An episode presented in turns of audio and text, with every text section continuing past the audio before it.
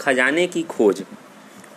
एक गाँव में एक रा, रामलाल नाम का एक किसान अपनी पत्नी और चार लड़कों के साथ रहता था। रामलाल खेतों में मेहनत करके अपने परिवार का पेट पालता था लेकिन उसके चारों लड़के आलसी थे जो गाँव में वैसे ही इधर उधर घूमते रहते थे।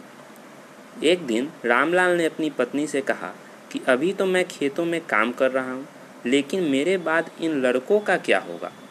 इन्होंने तो कभी मेहनत भी नहीं की करी, ये तो कभी खेत में गए नहीं। रामलाल की पत्नी ने कहा कि धीरे धीरे ये भी काम करने लगेंगे। समय बीतता गया, रामलाल के लड़के कोई काम नहीं करते थे। एक बार रामलाल बहुत बीमार पड़ गया, वह काफ़ी दिनों तक बीमार ही रहा। उसने अपनी पत्नी को कहा कि वह चारों लड़कों पर बुलाकर लाए। उसकी पत्नी चारों लड़कों को बुलाकर लाई। रामलाल ने कहा कि लगता है मैं अब ज़्यादा दिनों तक ज़िंदा नहीं रहूँगा। रामलाल को चिंता थी कि उसके जाने के बाद उसके बेटों का क्या होगा। इसलिए उसने कहा कि, बेटे, मैंने अपने जीवन में जो भी कुछ कमाया है, वह खजाना अपने खेतों के नीचे दबा रखा है। मेरे बाद तुम उसमें से खजाना निकाल कर आपस में बांट लेना। यह बात सुनकर चारों लड़के खुश हो गए। कुछ समय बाद रामलाल की मृत्यु हो गई।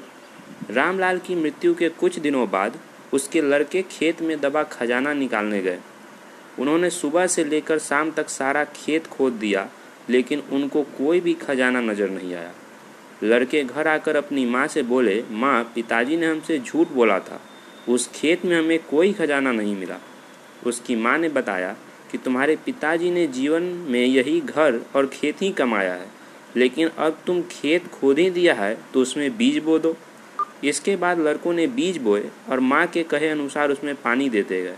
कुछ समय बाद फ़सल पककर तैयार हो गई, जिसको बेचकर लड़कों को अच्छा मुनाफा हुआ, जिसे लेकर वह अपनी माँ के पास पहुँचे।